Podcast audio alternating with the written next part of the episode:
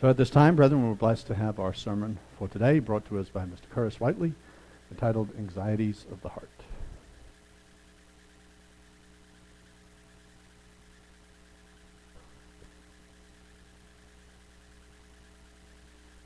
Well, good afternoon. It's wonderful to see everyone today, as it always is. Blessed by this great music that we had today. So, as Matt just said, uh, the title of this message today is Anxieties of the Heart. And uh, a few weeks ago, uh, whenever I spoke last, uh, I talked about, uh, well, we looked at Matthew, the sixth chapter, uh, verses 18 to 24, and Jesus is talking in that section, which is in the Sermon on the Mount, he's talking about materialism. He's talking about accumulating, you know, treasures on this earth. And we talked about the problems uh, of doing that and how we need to focus on treasures of heaven and building up our treasures in heaven. Right after this, and as I'm basically continuing on, right after this string of passages that we talked about last time, the treasures of heaven, Jesus starts talking about another issue that human beings, that seems to be another universal human issue and that is the issue of worrying. Now, I think everyone in here can relate to this psychological, you know, feeling of worry.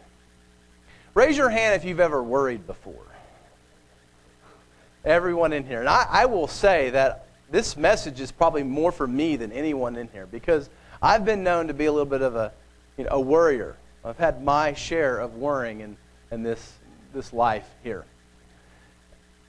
As I was preparing this message, I thought, you know, it'd be really interesting just to go out there online, just kind of Google up, you know, what's the biggest things that people worry about? You know, what, what makes people anxious? And there's all different kinds of things that I stumbled across, but one in particular, which I think is a little strange, I think some of them are kind of funny, but this was the top 10 fears of 2016. The USA Today put this out in 2016. And I'll just go on down the list. And, and now we're in 2018, and we can just think about, you know, these are both fears that they have of things going on in the world and also personal fears. But number one was corruption of government officials. 2016, right before the election of 2016, I mean, nothing's really changed, right? It was also, there's a note here, same for, it was the same top fear in 2015 as well. The second one was terrorist attacks. This was actually the, uh, the, the top uh, 10 fears of Americans, by the way. This wasn't you know, a study that was done to people living all over the world. So the second one was terrorist attacks. The third one, which I think a lot of us can relate to, maybe you could relate to, obviously, the first two, but the third one was not having enough money for the future. I think that this is pretty a pretty common fear. I think this is a pretty common anxiety that people have and worry about. You know, did I save enough? Is my retirement going to be there? What's going to happen to Social Security whenever I get to be the age of 62 to, to 65, however you work it? Number four, being a victim of terror. Number five, government restrictions on firearms and ammunition. That was number five on the list in 2016 of things that Americans fear the most. Number six, people I love dying. Many parents in here, right? Raise your hand if you worry about your kids. Okay. Raise your hand if you have a kid that's over 30 or 40 years old and you still worry about them. I don't think it changes really, does it? I mean, that's it doesn't seem like it changes because I'm 34. I can tell you, my mom and my dad, for good reasons probably, worry about me.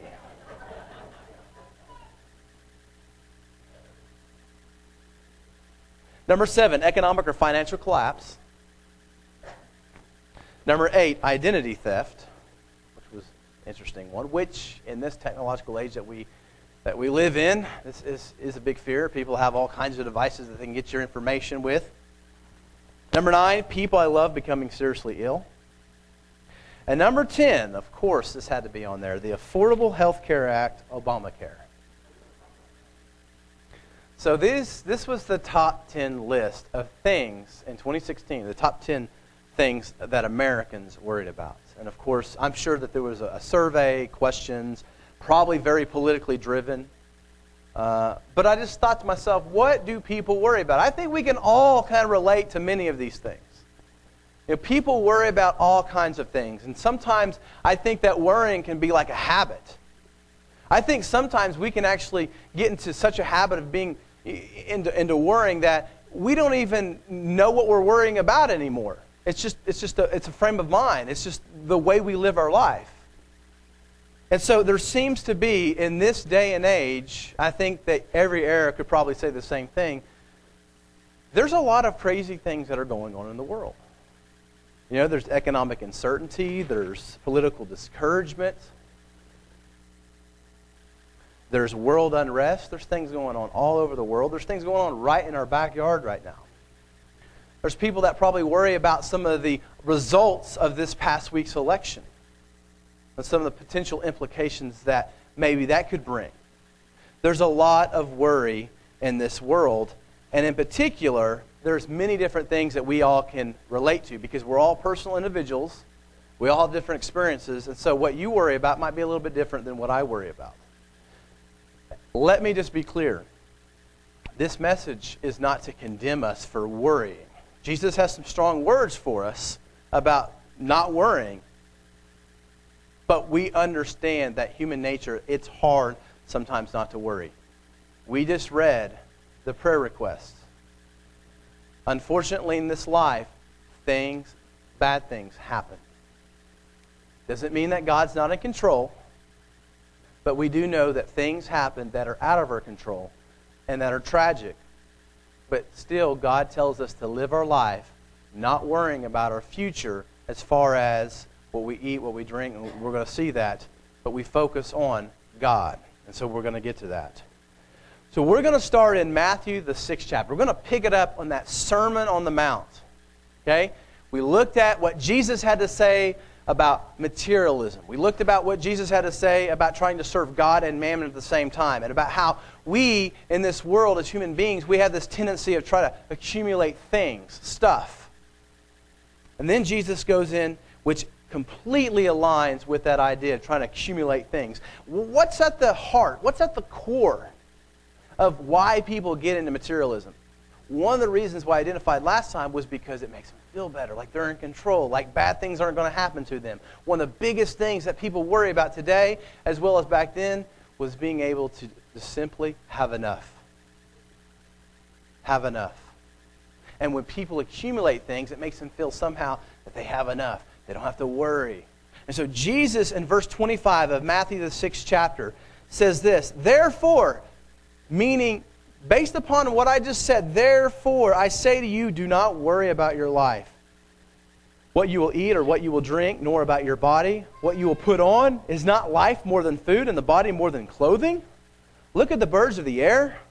They neither sow, nor reap, nor gather into barns, yet your heavenly Father feeds them. Are you of not of more value than they? Which of you, by worrying, can add one cubit to his stature? So why do you worry about clothing? Consider the lilies of the field, how they grow. They neither toil nor spin. And yet I say to you that even Solomon in all his glory was not arrayed like one of these. Now, if God so clothes the grass of the field, which today is and tomorrow is thrown into the oven, will he not much more clothe you, O you of little faith? Therefore, in verse 31, do not worry, saying, What shall we eat, or what shall we drink, or what shall we wear? For after all these things the Gentiles seek. But your heavenly Father knows that you need all these things, but seek first the kingdom of God and his righteousness, and all these things shall be added to you. Therefore, do not worry about tomorrow, for tomorrow will worry about its own things. Sufficient for the day is its own trouble. And so, right here, Jesus has one basic theme, one basic statement, one basic uh, sentiment that he's trying to get across. Stop worrying. God will provide. You worry about your life. You worry about what you're going to eat. You worry if you're going to have enough clothing, what you're going to drink. You worry about your bodies. the essentials of life. You see, back in these days, just like it is today, these are essentials of life. But most people didn't really have anything beyond the essentials of life. One tunic, one piece of clothing, that is. Uh, just enough to get by, to eat, to not starve to death. Today we have surplus. We have more than one things oftentimes. Not all of us. There's still poverty that exists in this world, of course.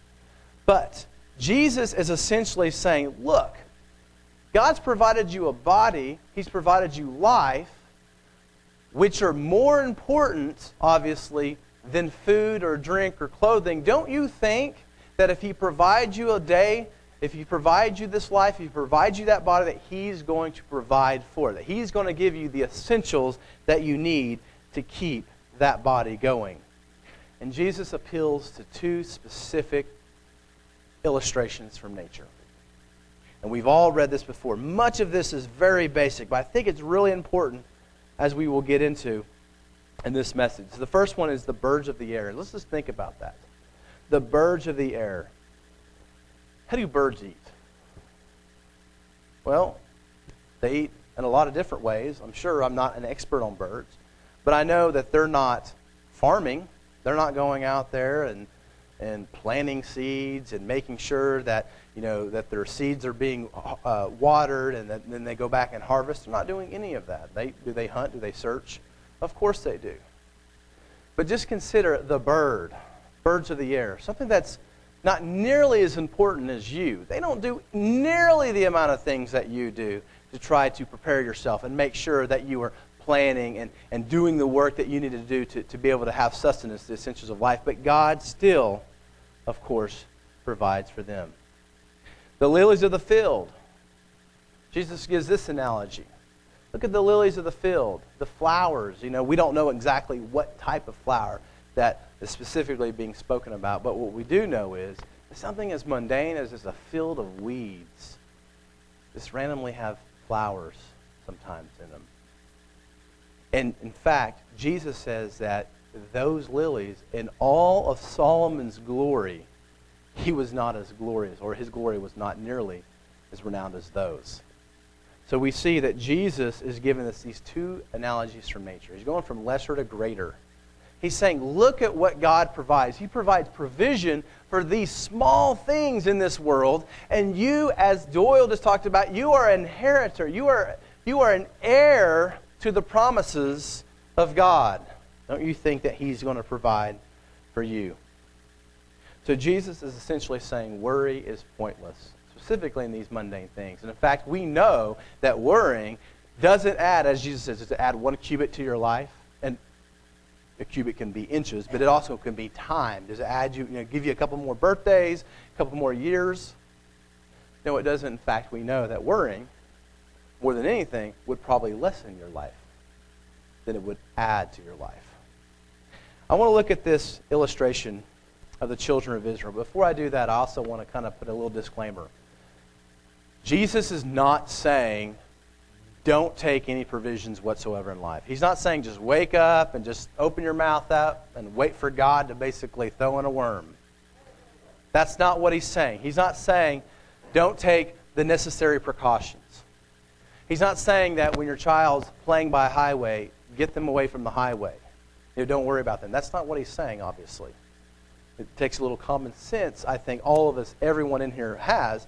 We know that God in other parts of the Bible tells us we need to work, that we do need to plan, uh, that we need to have concern for things. Like, for example, if your doctor tells you that your blood pressure is like twice the amount it should be, you should be concerned about that and do the necessary precautions to try to get that down. Start eating better, exercise, whatever that, that may, may entail. So, in other words, Jesus is not saying that you just have no concern whatsoever for your life and the problems in it, but rather he's saying don't sit around and just be worrying about these mundane things in life. God's going to provide for you. But let's go to Exodus, the third chapter, to a very, very popular little story here by a very, very popular individual by the name of Moses. I've always, always uh, loved this story even when I was a kid, and I think that Pixar or Disney, one of the two, whoever made The Prince of Egypt, I think kind of helped give me some imagery in my head. Uh, there was a movie out uh, many years ago. It was an animated movie. And, uh, you know, obviously, whether or not it was 100% to the Bible, I think it was really good during this part. But this, it's always stuck out to me. This passage of when Moses was called to, to free the Israelites out of Egypt. And in the story, as we see in Exodus, the third chapter, Moses, we know the story. He's, he's this individual living among the Egyptians. He's not enslaved like his brethren. He ends up leaving Egypt. He kills an Egyptian. He starts to feel a, a connection to his Israeli brethren or his, uh, fellow Israelites. And in this burning bush, I mean, it's one of the first big stories. I mean, it's one of the, you know, one of the top five when you're a kid, right? And you talk about, you know, Noah the ark. You talk about the burning bush. Uh, you know, Jonah and the well. I mean, these are like, you know, the, the, the, top five highlight reel for, for infants and kids, you know, when it comes to, to Bible stories. But in this movie, it was just such a powerful scene, uh, how it just de- depicted this particular story. It was just a cartoon, but it really made me think. I mean, I, you know how you read the Bible sometimes? And sometimes it, you know, you can see it in a different light and it kind of adds a, a different dimension to it. Like you didn't think about it in the way in which whenever you just read it. But in this particular story, in Exodus 3rd chapter, it says, And the Lord, this is verse 7, And the Lord said, I have surely seen the oppression of my people who are in, Egypt and have heard their cry because of their taskmasters. For I know their sorrows, so I have come down to deliver them out of the hand of the Egyptians and to bring them up from the land to a good and large land, to a land flowing with milk and honey, to the place of the Canaanites and the Hittites and the Amorites and the Perizzites and the Hivites and the Jebusites. Now therefore, behold, the cry of the children of Israel has come to me, and I have also seen the oppression with which the Egyptians oppressed them. Come now, therefore, and I will send you to Pharaoh, that you may bring my people and children of Israel out of Egypt. We've all read this story. What's interesting about this story is Moses' response. Let's just think about that response. How does Moses respond to this God that he's being introduced to, that he's probably heard about, but God is directly talking to him and saying, Hey, you see, you haven't been there in a long time. You were there. This is your brother. I'm sending you. Moses doesn't say, hey, cool, yeah, I'm, I'm excited about this. Moses is like, whoa, whoa, whoa, hold on. And he has all of these different reasons why God, you've not chosen the right person. Let me, let me tell you, you don't want me. He has this immediate sense of inadequacy. In fact, in, in, a little bit later in chapter 4, or, or right after this, Moses literally says, Who am I to go to Pharaoh? Who am I to go and do this? You don't want me. What if they don't believe me? What if they just say that I, you know, this guy that hadn't been here in a long time and he shows up to Egypt and says Pharaoh, to Pharaoh, hey, this God of these slaves, he, he showed up to me. He says, you need to let the people go. He says, what if they don't believe me? And every single time, God gives him a nice response to how I will ensure that they will believe you. And in fact, in this time, the sign of the rod, the sign of hand turning leprous, we know in the story his hand turns leprous. He shows them what he would do and how he would be able to prove to the Egyptians. And I like the last one, one of the last objections that Moses has. He says, I can't speak. I'm slow of tongue, as he puts it. I'm not going to be, I'm going to get up there and I'm going to be stumbling and fumbling around. You're telling me something, I'm like, man, I can't even remember all this. I'm just going to be stuttering all over, over myself. I, I, I'm not the right person, God. This is the part that I loved in this story. God looks at him and he says, Who made man? Who made the deaf? Who made the, the mute, the blind? everything here. Did not I make them? I'm the creator of every single thing on this planet, including you. your IQ, your intelligence, your ability to reason.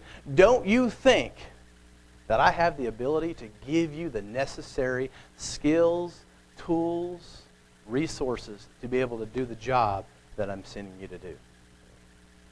It's a powerful part. It's a powerful little, you know, snippet uh, of the biblical narrative where God basically says, "You don't get it. I, I've created everything. Everything that you see in this universe, I've created, and I can do all of this. I can provide. I can make the weak strong, and I can put, as we all know, the, the, the biblical sentiment. I can put to, I can put down the strong by the weak. Very, very, very, very powerful story in the biblical narrative. God met every objection in Moses' story with the assurance that he would provide. And it's the same for us. Let's go to another little story. We, a lot of this, I think we kind of have went over in our faith series or our, our Path to Pentecost series. We're talking about faith. You know, talking about the children of Israel, and we're looking at it, the backdrop of the apostles. Let's go to Exodus, the 16th chapter. We all know the story. Moses ends up going to Egypt. He ends up going to Egypt. He ends up, you know, after many plagues are brought upon Egypt because they're stubborn. He brings them out of Egypt. God's, wit, you know, they've witnessed all these different miracles the ten plagues, parting of the Red Sea, the cloud by day and the pillar by, by night. And Exodus, the 16th chapter, verse 1 through 5, even though that God has provided all of these things, even though that God has continually shown the children of Israel that He would not leave them, that He would continually provide for them, they still lost their faith in Exodus 16, verse 1. And they journeyed from Elim, and all the congregation of the children of Israel came to the wilderness of Sin, which is between Elim and Sinai, on the 15th day of the second month, after they departed from the land of Egypt. Then the whole congregation of the children of Israel complained against Moses and Aaron in the wilderness. And the children of Israel said to them, Oh, that we died by the hand of the Lord in the land of Egypt when we sat by the pots of meat and we ate bread to the full, for you have brought us out into this wilderness to kill this whole assembly with hunger. Some pretty strong words that the children of Israel were saying to the Lord God Almighty. What do we see? Eventually happens. In verse 4 Then the Lord said to Moses, Behold, I will rain bread from heaven for you, and the people shall go out and gather a certain quota every day that I may test them whether they will walk in my law or not. And it shall be on the sixth day that they shall prepare what they bring in, and it shall be twice as much as they gather daily. God provided their need. Even though the children of Israel lacked faith, God continually supplied what they needed. And this is a very important story for us. You know, some people say, well, that's just the Old Testament. That's not how God, you know, you know that, that God was always around back then. He was popping up here and there, and people saw him. He had, you know, you had burning bushes, and you had, uh, you know, Red Seas part and things like that. First Corinthians, the 10th chapter, though, tells us something really important. We've all read this before. 1 Corinthians 10. It says, Moreover, brethren, this is, this is Paul. I do not want you to be unaware that all our fathers were under the cloud. All passed through the sea. All were baptized into Moses in the cloud and in the sea. And all ate the same spiritual food, and all drank the same spiritual drink. For they drank of that spiritual rock that followed them, and that rock was Christ. But with most of them, God was not well pleased, for their bodies were scattered in the wilderness. We all have heard this story before. These things were written for our admonition they were written for us so we could understand the things that the Israelites went through and how, although we're in a different circumstance, we live in a much different age, we might not specifically be in a wilderness, but spiritually we kind of are. We're walking on this earth, and there's things that come up. There's times where we come up short in certain areas and we need some help. And we can learn from the events that they went through, their lack of faith, their disobedience and just essentially the example of the Israelites. That despite their disobedience, Despite you know, how much of a stiff necked people they were, God continually, continually provided for them. Let's go to 2 Kings chapter 6, one of my favorite stories in the entire Bible. 2 Kings, verse 6. This story about this individual by the name of Elisha. And it's kind of an interesting story because I can just imagine how frustrating the king of Syria, or Aram, as it was called back then, modern day Syria. It's just interesting to, to, to, be able to go back in time and just to see how frustrating this king must have been getting. Because you see, what essentially was happening was is that the king of Syria and the Syrians, the Aramites, they were fighting against the northern tribes of Israel, the kingdom of, of Israel. And they were wanting to do surprise attacks.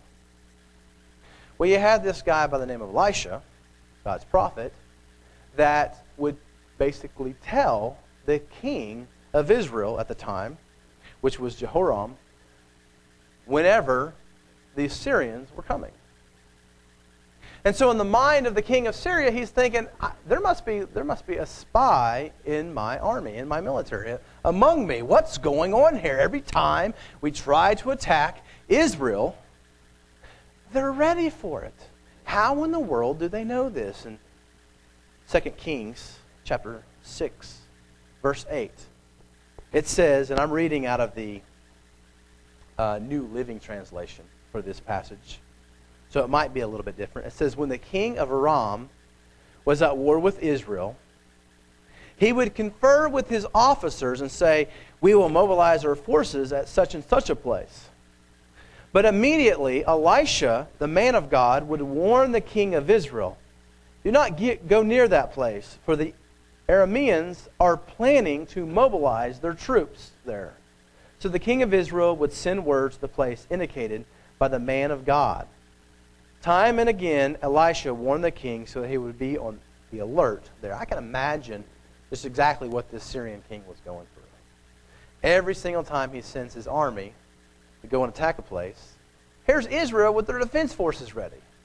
And he probably knows they don't have this many troops that they're just defending every single city that you know is in the northern kingdom. So he's thinking, you know, what's going on here? Verse verse 11. So the king of Aram became very upset over this, and he called his officers together and demanded, Which of you is the traitor? Who has been, who has been informing the king of Israel of my plans? It's not us, my lord the king. One of the officers replied. Elisha, the prophet in Israel.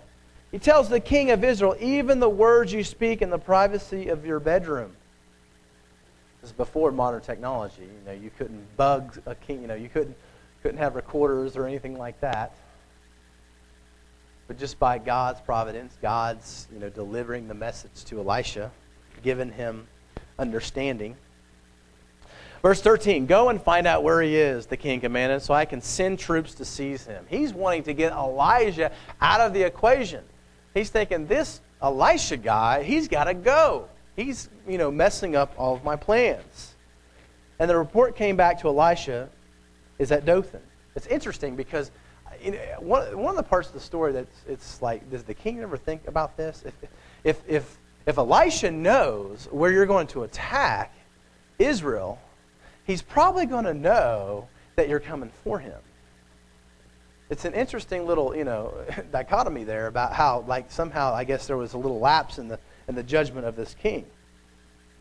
But anyways, he says, "Go and find out where he is," the king commanded, "so I can send troops to seize him." And the report came back. He's in Dothan. Elisha is at Dothan.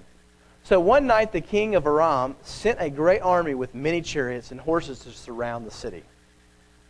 When the servant of the man of God, that's Elisha, that is, got up early the next morning and went outside, there were troops, horses, chariots everywhere. And he says, Oh, sir, what will we do now? The young man cried to Elisha. So you have Elisha, and here he has a servant. You know, we can call him a poor servant because, you know, obviously he doesn't have quite the insight that Elisha has. And he wakes up and he probably just goes out and he's thinking, oh my goodness, what is going on here? we're in trouble. okay? So uh, we got some problems, Elisha. Elisha didn't flinch at this. Verse 16 Don't be afraid, Elisha told him, for there are more on our side than on theirs. This is when the story gets good. Because I'm sure the servant must have been like,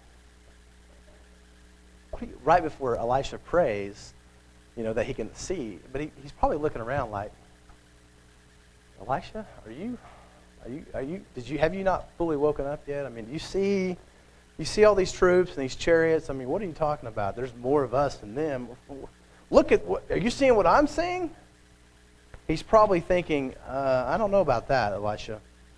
But verse 17, then Elisha prayed, O Lord, open his eyes and let him see. The Lord opened up the young man's eyes, and when he looked up, he saw that the hillside around Elisha was filled with horses and chariots of fire. Can you imagine that? Can you imagine seeing that? I mean, that would be, that right there. We'll get to that, but that, you know, I'm sure that it was frightening seeing, you know, what he saw at the beginning, but seeing what he was able to see by Elisha's prayer must have been something else. Verse 18 As the Aramean army advanced toward him, Elisha prayed, O Lord, please make them blind. So the Lord struck them with blindness as Elisha had asked. Then Elisha went out and told them, You have come the wrong way. This isn't the right city. Follow me, and I'll take you to the man you are looking for. And he led, to, led them to the city of Samaria. So uh, that must have been, I mean, it, there's a lot of implications here, though. I mean, uh, at the end, these, probably, these guys were probably the most thankful at the end. But verse 20 As soon as they had entered Samaria, Elisha prayed, O Lord, now open their eyes and let them see. So the Lord opened their eyes, and they discovered that they were in the middle of Samaria, you know, the capital of Israel. When the king of Israel saw them, he shouted to Elisha, My father, should I kill them? Should I kill them? Verse 22 Of course not, Elisha replied. Do we kill prisoners of war? Give them food and drink, and send them home again to their master. So the king made a great feast for them, and then sent them home to their master. And after that, the Aramean raiders stayed away from the land of Israel. I'm sure they did. But there's a lot of implications here. The first implication is simple God is there fighting for us in our battles, even when we don't realize it. You know, we may feel alone. We don't know what's going on. There's little stories like this all throughout the Bible. We can look at the story in Daniel. There's many different things. There's a spirit world going on, and there's activity around us all the time, even when we don't realize it. And there are spiritual battles being fought. There are things that we don't understand that's not in our physical sight, in our physical vision that we can that we can look upon and see. But just know this, just because we don't think that God's hearing us or that God's involved, we, we think that we're, you know, we, we're alone. And, and let me just put it this way. Many of us probably don't have the problem of waking up and seeing armies out outside of our house trying to get in. We have other problems that are in a lot of ways the same way. We have issues that we're dealing with. They're personal issues sometimes, uh, family issues, issues at work. Sometimes we're having to fight, you know, obviously thoughts. You know, Satan's trying to get to us. There's all different kinds of things that is a challenge to us. But nevertheless, God's there ready to fight for us. God's there ready to fight for us. You know, it's interesting because I mentioned this a few minutes ago. Sometimes people they get in that habit of thinking, well, yeah, but you know, God's always showing up back then in the Old Testament. You know, this is this is 21st century. You know, I mean, this is things like that don't happen anymore. Okay, well, that might be true to an extent, or for some of us, but the New Testament teaches us that we have the better lot, that we're actually living in the better age, that we've been given the opportunity to see things that many prophets had longed to be able to see. Let's go to John, the first chapter. We've all read this little passage before, this little hymn, this little prologue, this little opening of John's gospel. Very different from the other three gospels. But it says, In the beginning was the Word, and the Word was with God, and the Word was God. He was in the beginning with God, and all things were made through him, and without him nothing was made that was made. In him was life, and the life was the light of men. And the light shines in the darkness, and the darkness did not comprehend it. Now, that is packed full with theological implications. We can analyze that. There's been, I mean, there's been so many things written on this passage, in this string of passages. But if you skip down to verse 14, there's something that's really interesting. Because John's trying to get at something here. More than just, you know, the, you know, the, the different ways that, you know, the, the Logos works and all that stuff. He gets into verse 14 and he says something very, very important. Something that a, that, that a contemporary Jewish reader during that time would immediately understand in a little bit different way than maybe a casual 21st century reader would. But he says in verse 14, And the Word became flesh and dwelt among us. And we beheld his glory, the glory as of the only begotten of the Father, full of grace and truth. And that key word that he uses is that word dwelt. Some translations have to pitch a tent, to pitch a, a, a tabernacle.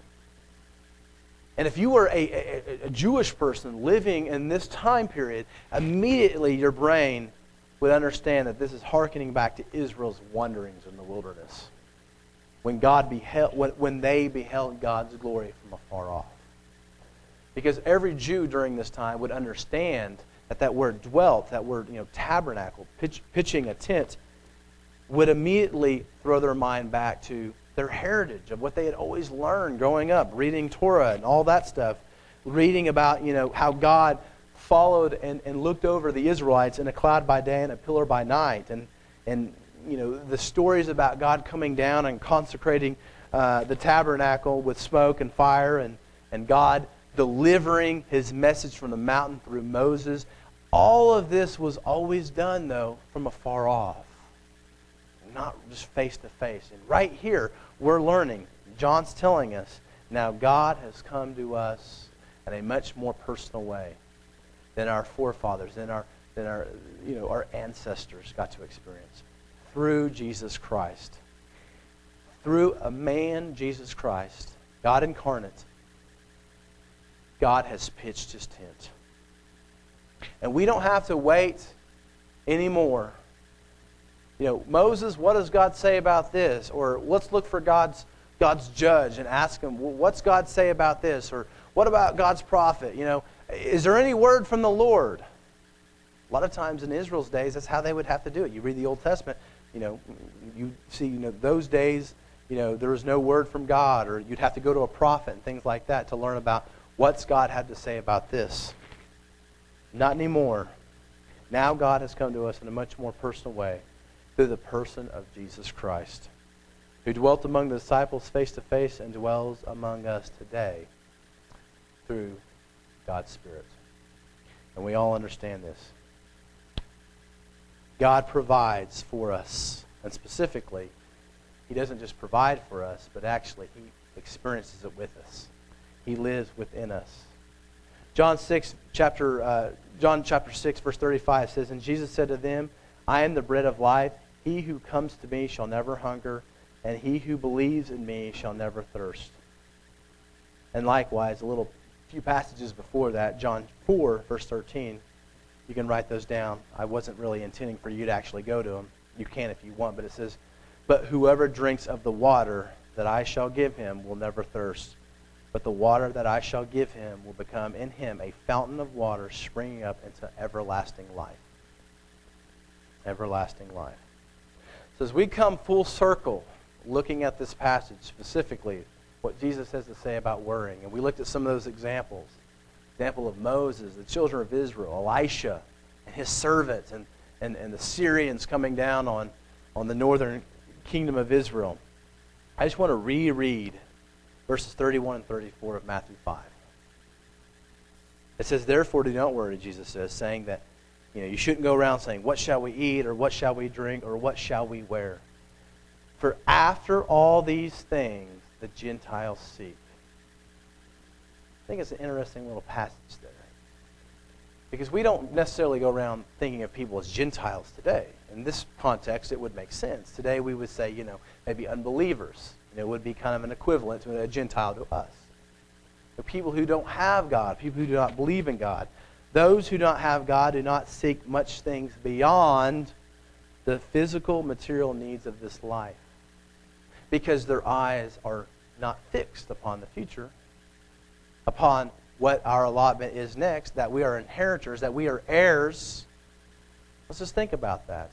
Do we live our life as if this is all there is?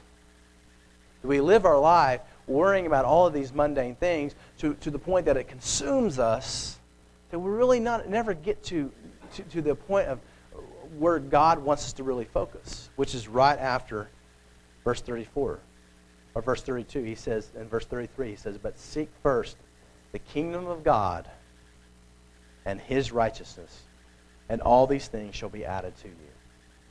Therefore, do not worry about tomorrow, for tomorrow will worry about its own things.